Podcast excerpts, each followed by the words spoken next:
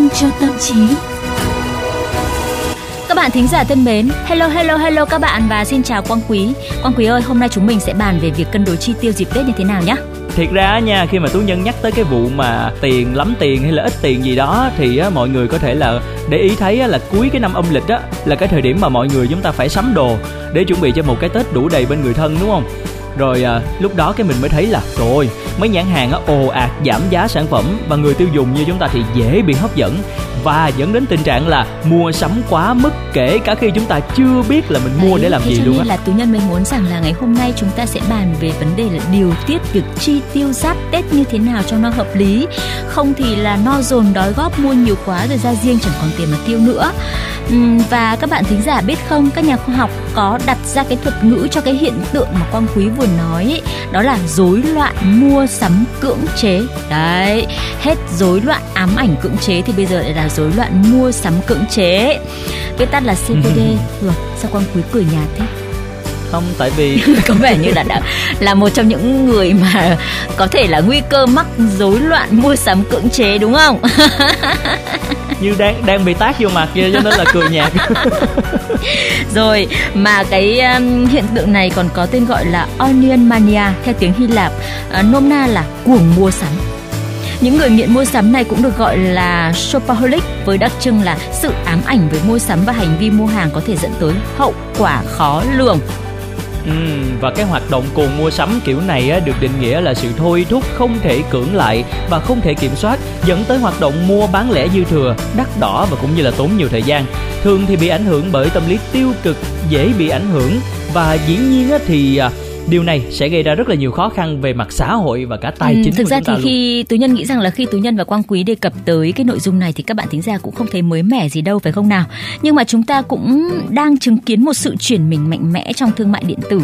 Và đương nhiên kéo theo nó là việc mua sắm trực tuyến và thanh toán không tiền mặt của một bộ phận người dân tức là gì? Thanh toán rất là dễ dàng Ừ, và những thay đổi như vậy thì chắc chắn sẽ tạo ảnh hưởng đáng kể tới nhu cầu và thói quen mua sắm trong đợt giáp Tết này. Như vậy thì như câu hỏi mà Tú Nhân đã đặt ra vào lúc ban đầu là chúng ta cần phải cân đối chi tiêu trong dịp giáp Tết như rồi thế bây nào giờ bắt đây? đầu cùng với tú nhân và quang quý phân tích các bạn nhé theo thạc sĩ tâm lý Nguyễn Xuân Phong thì hành vi mua sắm trực tuyến giá rẻ và thanh toán bằng thẻ đi ngược với mô hình tiêu dùng truyền thống ở chỗ là theo mua sắm truyền thống ấy thì khách hàng phải à, phát sinh nhu cầu trước khi mua đồ mới. Ví dụ như là khi chúng ta bị bạn bè than phiền là ăn mặc đơn giản quá thì chúng ta mới ra cửa hàng để mua quần áo mới. Hoặc là trong gia đình phát sinh nhu cầu mua đồ dùng nhà bếp thì chúng ta mới ra chợ để mua dao, mua thớt, mua bát đĩa. uhm, theo thạc sĩ Phong thì mô hình tiêu dùng truyền thống luôn đi tuần tự từ nhu cầu đến cân nhắc các lựa chọn, ở cuối cùng mới giải quyết nhu cầu. Phương thức truyền thống này khiến cho khách hàng phải à, cân nhắc kỹ trước khi mua, chưa kể là họ phải sử dụng tiền mặt và mặc cả trực tiếp với người bán, giúp cho quá trình mua sắm nó sẽ chậm hơn và khách hàng có cơ hội cân nhắc kỹ lưỡng hơn. Mà tuy nhiên là những cái đợt khuyến mãi của mua sắm trực tuyến lại khuyến khích con người đi theo hướng ngược lại. Mô hình mua sắm được chuyển thành như sau là người tiêu dùng thấy khuyến mãi và sẵn sàng quẹt thẻ để mua hàng.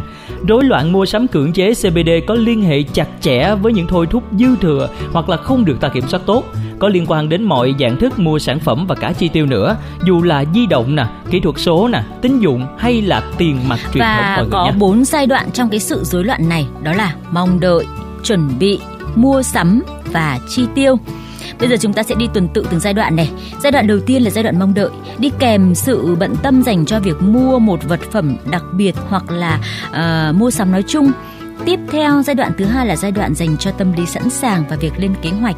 Sau đó thì họ thực hiện hành vi mua sắm ở giai đoạn thứ ba và cuối cùng là chuỗi cảm xúc kết thúc với cảm giác hưng phấn có liên hệ với việc chi tiêu tiền bạc dành cho sản phẩm mà mình mong muốn và một số người thì có thể mua mà không phải thăm dò hàng hóa thậm chí là thực hiện giao dịch mà không mua được cái thứ mà mình muốn theo số liệu thống kê thì có tới 30% người tiêu dùng miêu tả hành động mua bán là một sự giải tỏa cơn khát và bất chấp món hàng được mua có là gì đi chăng nữa.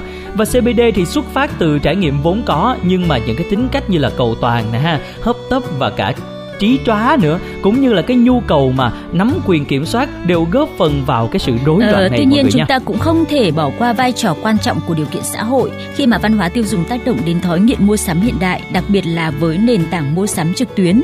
Thẻ tín dụng sẵn có cũng khiến người tiêu dùng muốn mua vượt mức cho phép thậm chí là một số nhà khoa học đã đề xuất rằng người nghiện mua sắm thì nên khóa thẻ hoặc là hủy thẻ đi. Cái sự khác biệt giữa CBD và mua sắm lành mạnh nằm ở bản chất tai hại, cưỡng chế và thường xuyên của việc mua bán. Hàng tiêu dùng có thể là một biểu hiện lành mạnh của bản thân nhưng ở mức quá đáng thì nó sẽ là mối nguy đấy ạ. Ừ. Và với à, câu nói của tỷ phú Warren Buffett đã từng chia sẻ là nếu như bạn cứ mua những thứ mình không cần thì chẳng bao lâu nữa bạn sẽ bán cái thứ mình cần nếu chỉ mãi mê mua hàng giảm giá thì bạn có thể vô tình gắn kết bản thân với những giá trị thấp, chấp nhận dùng tạm thay vì nỗ lực mua những thứ mình thực sự cần. Và kết quả là những quyết định sai lầm càng khiến bạn mất Thế nhiều gọi là tiền sai lầm hơn. lại kéo theo sai lầm phải không nào? Nối tiếp sai lầm. Phương thức mua bán hiện đại đã ăn sâu vào đời sống ngày nay nhưng mà theo thạc sĩ Phong ấy thì người tiêu dùng vẫn có thể giảm thiệt hại các bạn nhé. Vẫn có gọi là giải pháp cho chúng ta với ba nguyên tắc sau đó là ưu tiên nhu cầu trước tiên rồi đề cao chất lượng và mua sắm cùng với người khác.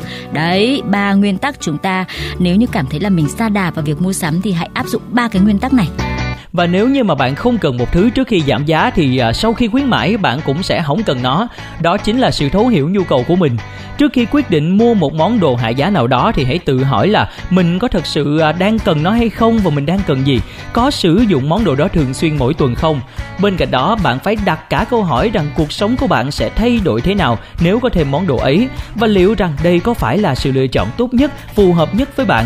Người tiêu dùng nào cũng nên dành vài ngày trước đợt khuyến mãi để trả lời các câu hỏi trên. Và hãy luôn luôn tâm niệm rằng mua thứ mình không cần là ném tiền qua cửa sổ. Và giữ thứ mình không cần có nghĩa là mình đang tích rác ở trong nhà của mình. chính xác đấy quang quý tú nhân thấy rằng là lúc mà thấy ở trên các trang thương mại điện tử có lấp lánh sale sale sale sale ấy thì lúc đó mình phải đặt câu hỏi là cái thứ này mình mua nó vì mình cần hay là mình mua nó vì giảm giá? Đấy phải cực kỳ trung thực với mình để trả lời cho câu hỏi đó đúng không nào? Mua vì cần thì ok lúc đấy sale hãy mua đi. Nhưng mà ui đang giảm giá đấy mua đi. Không đến lúc mình cần nó lại không giảm giá nữa mà. Thì cái đồ đấy là phí tiền chất lượng nhất thiết cần phải được đặt lên hàng đầu nữa cơ. Trong đó thì các tiêu chí cần thiết đối với một sản phẩm nên được sắp xếp theo thứ tự tốt, đẹp, rẻ. Một sản phẩm được coi là hữu ích khi và chỉ khi nó giúp chúng ta giải quyết một vấn đề cấp thiết đang có, tức là mình cần nó đấy phải không nào? À, Thạc sĩ Phong cũng muốn chúng ta lưu tâm một điều rằng việc bóc hàng mới đem lại cảm giác sướng tay.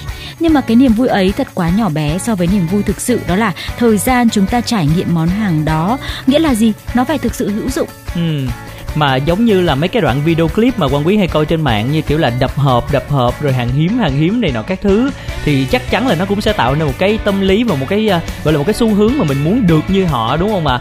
Nhưng mà uh, khi mà chúng ta mua sắm một mình đó nha thì chúng ta không cần phải hỏi ý kiến ai. Còn nếu như mà đi cùng người khác thì à, chúng ta thường có xu hướng là mình phải dè dặt hơn chút xíu nè.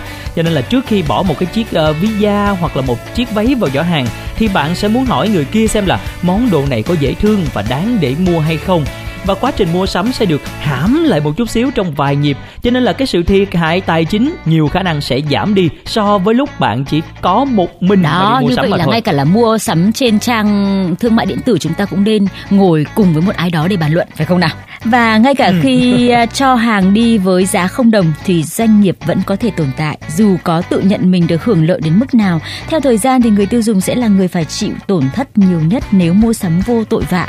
Và sắp tết rồi các bạn ạ đây là thời gian chúng ta tận hưởng niềm vui tinh thần. Còn những cái món hàng ấy có thể khiến chúng ta hạnh phúc ở mức độ nhất định nào đó trong một thời gian nhất định nào đó thôi. Thế nhưng mà đến lúc mà đến hạn phải trả thẻ visa hay là à, thẻ master lúc đấy chúng ta mới cảm thấy là ăn quả đắng lúc đấy nuốt nước bọt cũng thấy nó đắng ghê gớm ấy. Ôi cái lúc đó là cũng cực lắm á nha. Giống như là là là kiểu là mình kiểu là khôn 3 năm dạy một đó giờ cho nên là có định mua sắm gì thì tú nhân nghĩ là quang quý nên rủ ai đó. Ví dụ có thể rủ tú nhân sẵn sàng ngồi bên cạnh để hỏi xem là có nên mua cái này không có nên mua cái kia không. Là yên tâm tú nhân sẽ nói là không cần đâu không phải mua đâu. Cái này không cần thiết. Thế là tiết kiệm được ối Ờ. tiền.